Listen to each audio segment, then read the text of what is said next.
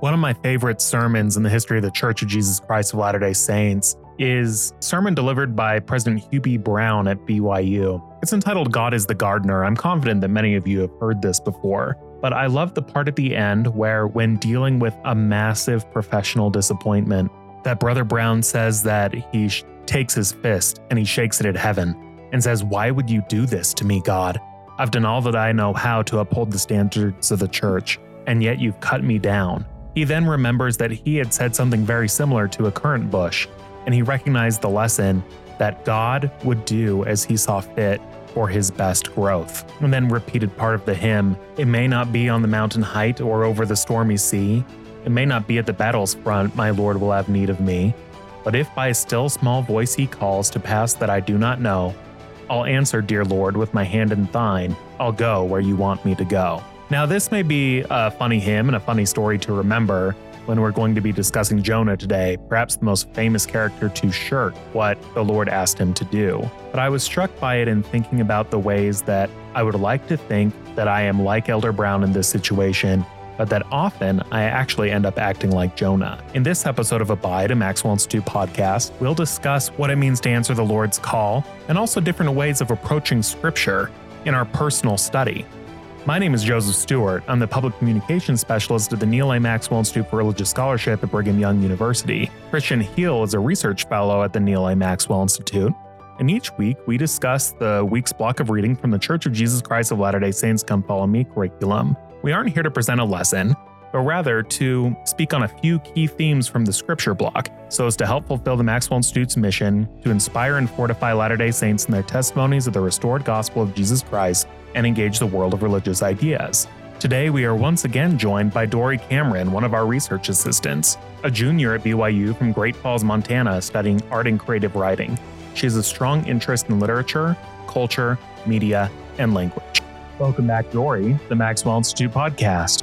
I'm here to answer one question and one question only, and that is Did the Veggie Tales movie get it right? We look forward to finding out the answer with you. But before we get to that very important question, we're going to ask you a few other ones. Like, first, what's going on in the book of Jonah, and what should we know before we begin studying it? Right, the book of Jonah is a very literary book. It doesn't fit with a lot of the other books in the Old Testament. Written from a third person perspective, we follow the character of Jonah as he goes on this journey, both physically and spiritually. The book was likely written during the post exile period, so we're likely to see influence from that experience of Jewish exile leaking throughout the book. As far as who wrote it, we are not sure. It might be the titular Jonah. What's almost certain is that whoever wrote it held some sort of authority with the Jewish community for it to have been so readily accepted into the canon. So, knowing that background, who is Jonah? We don't know. We do not know much about Jonah. We're not sure where he comes from. We're not sure if where he's supposed to fall in the entire timeline of biblical history. It seems to be taking place before Elijah, after Elijah, during the time of exile, before exile. The geography is all over the place. The Jonah in the book of Jonah may be the same prophet Jonah referred to in Second Kings chapter 14, but there's so little written about that Jonah, we can't say that with any sort of certainty. So fascinating. So, what framings can help us to better understand Jonah's story? Right. Now, just to be clear, I'm normally the kind of person who errs on the side of why shouldn't I believe this written in the Bible absolutely happened? Jonah is more difficult for me to do that with. And it's not because of the whale thing. The, the whale thing is pretty easy for me to handle actually. I'm not I'm not bothered by that. I'm bothered by the character of Jonah in general. He's he's a lousy prophet. We think of him as a prophet. We gave him a verse in the Follow the Prophet song, but he is not exactly a model prophet. So we might read it as a parody of the prophetic genre. That is satire helping us to better understand the role of the prophet and the character of God. So, in the prophetic genre, which we've gotten thus far through the Come Follow Me curriculum, we've gone through the Bible. We've seen Isaiah, Jeremiah, we've seen Moses, we've seen lots of prophets, and they tend to follow a particular pattern. The humble man is called by God in some miraculous way, called to some mission, free my people, lead the army, etc., etc. The humble man usually does not feel worthy, but is sanctified or purified or strengthened by God and his angels.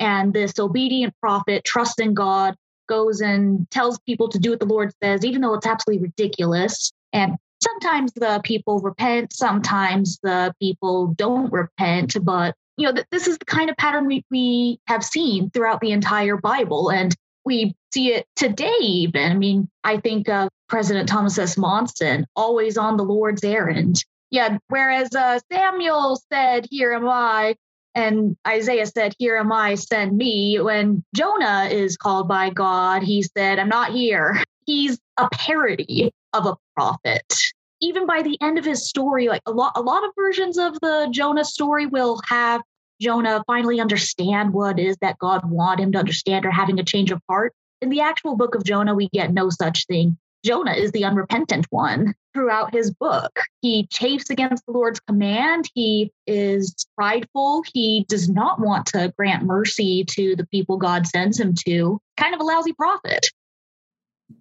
That's really a fascinating way of looking at it. And as you wrote in your notes, this may be a foil to the Christ figure, to thinking about what a prophet is not.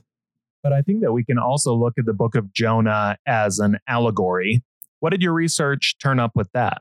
So, while I don't necessarily think that the book of Jonah is necessarily historically true, I think it's included in the Bible because it absolutely teaches correct principles even in its contrast, uh, we see some of those truths if we were to read it as a parody. By seeing the contrast, we understand oh, the God who does wrathful things throughout the Bible, he is also merciful. The prophet who usually mediates, in this case, condemns the people, we should not condemn. If we read it in an allegorical perspective, then the characters and the places become symbolic.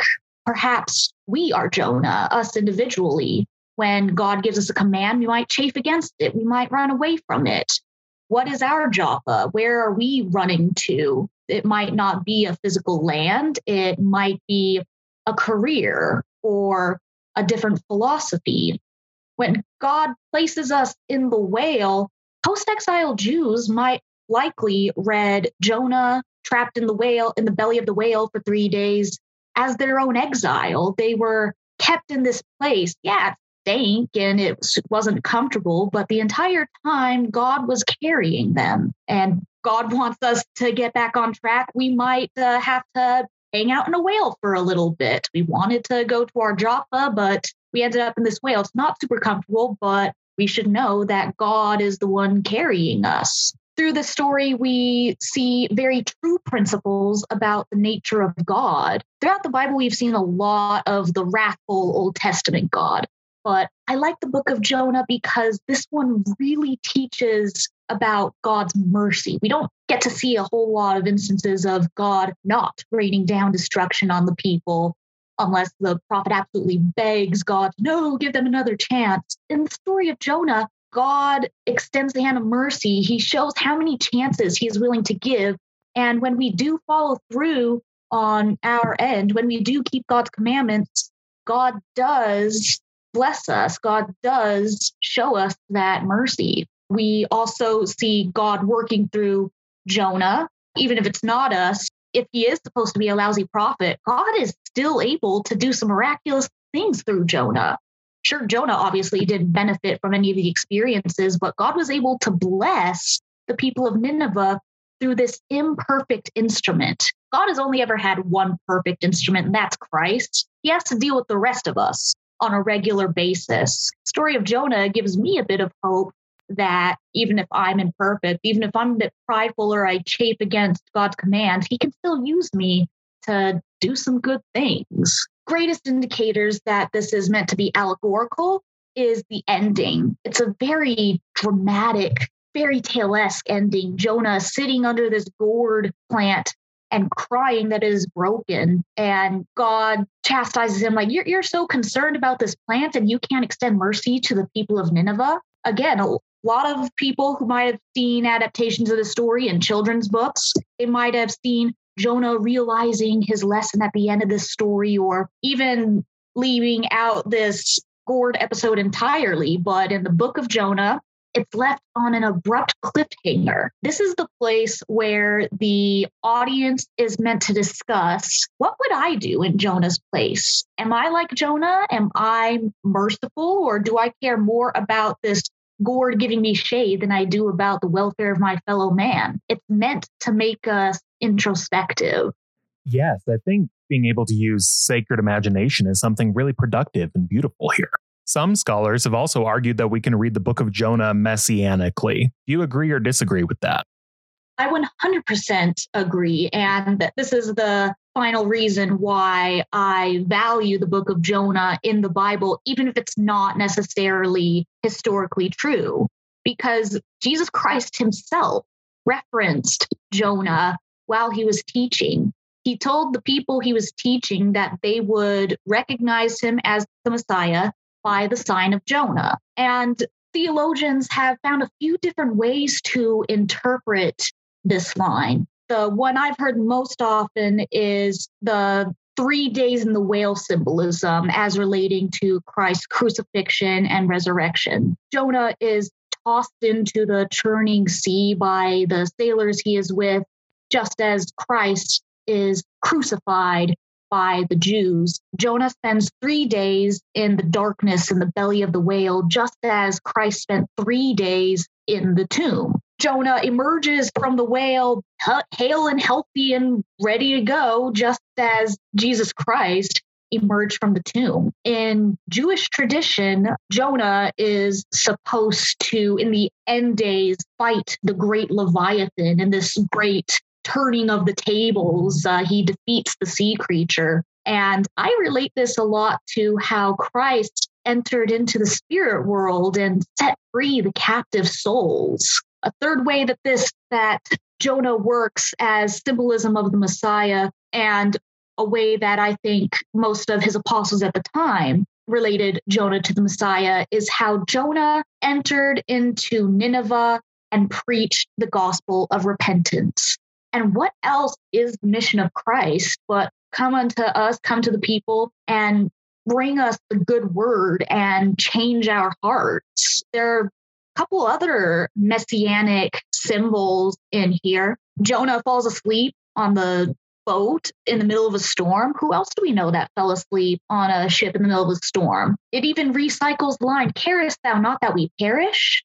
Both Jonah and Jesus Christ experience this episode. The gourd vine, I think, can also be a symbol of Christ, who calls himself the true vine. In the story of Jonah, the true vine rises up, gives some shade, but collapses, just as Jesus Christ was crucified.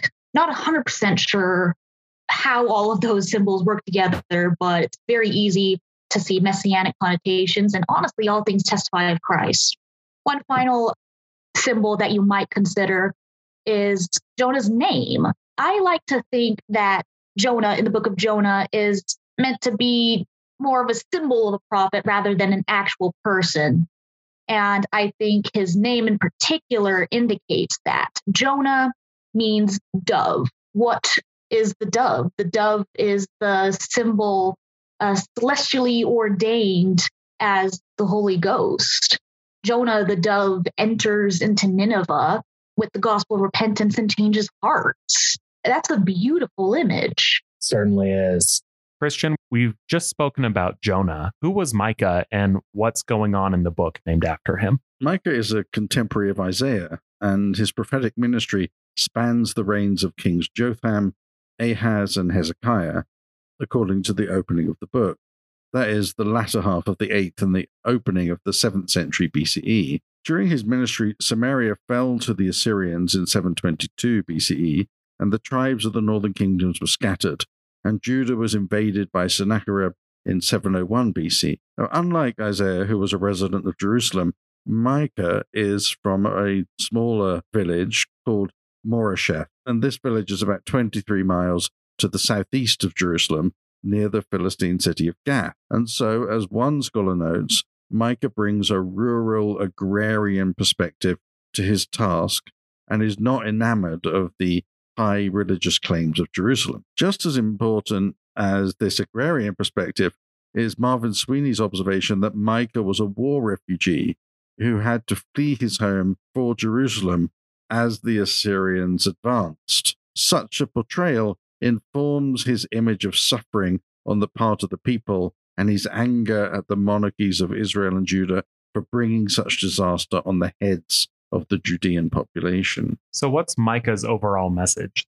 The, the book promises divine judgment upon Samaria and Jerusalem because of their idolatry, their rapacious business practices that increase wealth of the few at the expense of the many, and their corrupt government leaders who fail the cause of justice for the sake of personal and political gain, and build Zion with crime and Jerusalem with iniquity. That's Micah 3:10. The religious leaders are also complicit in this entire social collapse because they preach what the people want to hear.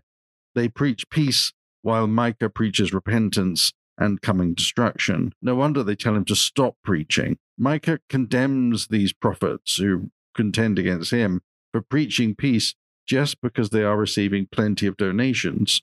For his part, he is filled with the strength of the Spirit of the Lord and with judgment and courage to declare to Jacob his transgression and to Israel his sin. These themes continue in chapter 6 and the opening of chapter 7. Micah doesn't really seem to like Jerusalem. Does it make a difference, at least in your eyes, that he's from a rural community rather than the urban center? I think so. We can see the value of Micah's rural perspective in these chapters. He's not blinded by the pomp of the big city and instead sees through it to the corruption of business and politics and religion that seems endemic in Jerusalem. Micah's judgment against Jerusalem was later used to rescue Jeremiah from a death sentence for Jeremiah directing prophetic critique against Jerusalem. But Micah did not just offer critique, Micah also succinctly told Judah what the Lord required of them, which was to do justice and to love kindness and to walk humbly before your God. John Goldingay offers a lovely explanation of this verse. He says, The first word, mishpat, justice, denotes the proper exercise of authority or power of leadership. It's related to the word for judge in the book of Judges. The second word, hesed, refers to an extraordinary commitment to people that you show even when they have forfeited any right to it. And the third word, sana, comes only once more in the Old Testament in Proverbs 11:2, but in later Hebrew it suggests modesty or reserve and inclination to hold back. The message translation, he's referring here to a, another translation of the Bible, conveys the idea of this verse, and this is what the how the message translation reads. Do what is fair and just to your neighbor. Be compassionate and loyal in your love, and don't take yourself too seriously. Take God seriously. Seems like good advice for any age. Does Micah have any good news, or is this largely uh, Jeremiah lamenting what's going on? So, in the middle of the book, chapters four and five, we see Micah look beyond the current crisis to a beautiful future when many nations will say, Come, let us go up to the mount of the Lord, to the house of the God of Jacob, that he may instruct us in his ways, that we may walk in his paths. Why will they want to go up to the mount of the Lord? because instruction comes forth from Zion, the word of the Lord from Jerusalem. In this beautiful vision, with its parallel in Isaiah, the Lord reigns over them on Mount Zion now and forevermore. And after a war of retribution, peace eventually replaces war. These chapters reflect, as scholars note, a recurring prophetic conviction that the God who punishes is the God who will restore. Chapter 5 is the source of the prophecy that the Messiah would be born in Bethlehem, quoted in Matthew chapter 2, verse 6. And the scholars note this oracle anticipates a rural savior who is not beholden to the urban establishment in Jerusalem, who will have the capacity to rescue Judah and confound the great power of Assyria. The Bethlehem connection would seem to be a Davidic illusion, but nothing is made of that connection here. the church's reading of the text understands Jesus as the one anticipated from Bethlehem. That's from uh, Walter Brueggemann and Tod Linafelt's introduction to the Old Testament. So Micah becomes a sort of foreshadow, a prefiguring of Jesus, this rural prophet who comes and speaks out against the power in Jerusalem. That's marvelous. So there's a lot of beautiful poetic language in Micah. Did any passage stick out to you in particular? So I really love the beautiful hymn of praise to God with which the book ends. And it's called one of the most remarkable poetic prophetic characterizations of the God of the Bible. And it reads as follows Who is a God like you, forgiving iniquity and remitting transgression? Who has not maintained his wrath forever against the remnant of his own people because he loves graciousness? He will take us back in love. He will cover our iniquities. He will hurl all our sins into the depths of the sea. You will keep faith with Jacob, loyalty to Abraham, as you promised on oath to our fathers in days gone by. The opening lines of this poem, Who is a God like you, play on Micah's name, which is a shortened form of Micaiah, meaning who is like the Lord, Yahweh, and Michael, meaning who is like El, or God. This question that comes at the end of the book may actually be the subject of the whole book. As Walter Brueggemann observes, the book of Micah may be understood as a doxological meditation upon the character of the Lord as understood and evidenced in a series of critical moments in the life of Israel. These lines prompt similar personal reflection and praise. How do we respond to the question, Who is a God like you? How do I respond? Why is it that my heart is constantly drawn back to God? Why do I preserve hope in the face of despair or belief in the face of doubt, love in the face of anguish? The reason is because of what I believe about God. When I imagine myself returning to the presence of the Lord or place myself in some gospel scene in the presence of Jesus or in Zarahemla with the astonished masses of Nephites who saw the risen Jesus descend from the sky, my inclination is to hide or to throw myself to the ground in shame. I feel ashamed of my transgressions, my sins, the kind of things that Micah refers to. Yet I cannot imagine that moment for long without thinking that the Lord would reach out to me, call me from the shadows, or lift me up from the ground and embrace me. Because more than I am aware of my own weakness, I believe in the Lord's goodness and grace and mercy his faithfulness and power to save. That is what my God is like. That's the perfect place for us to end today. Have a blessed week, y'all. Thank you for listening to Abide, a Maxwell Institute podcast. Could you please rate, review, and subscribe to the podcast wherever you're listening to this podcast? And follow us on social media at, at BYU Maxwell on YouTube, Twitter, Instagram, Facebook, and sign up for our newsletter at mi.byu/edu. Thank you, and have a great week.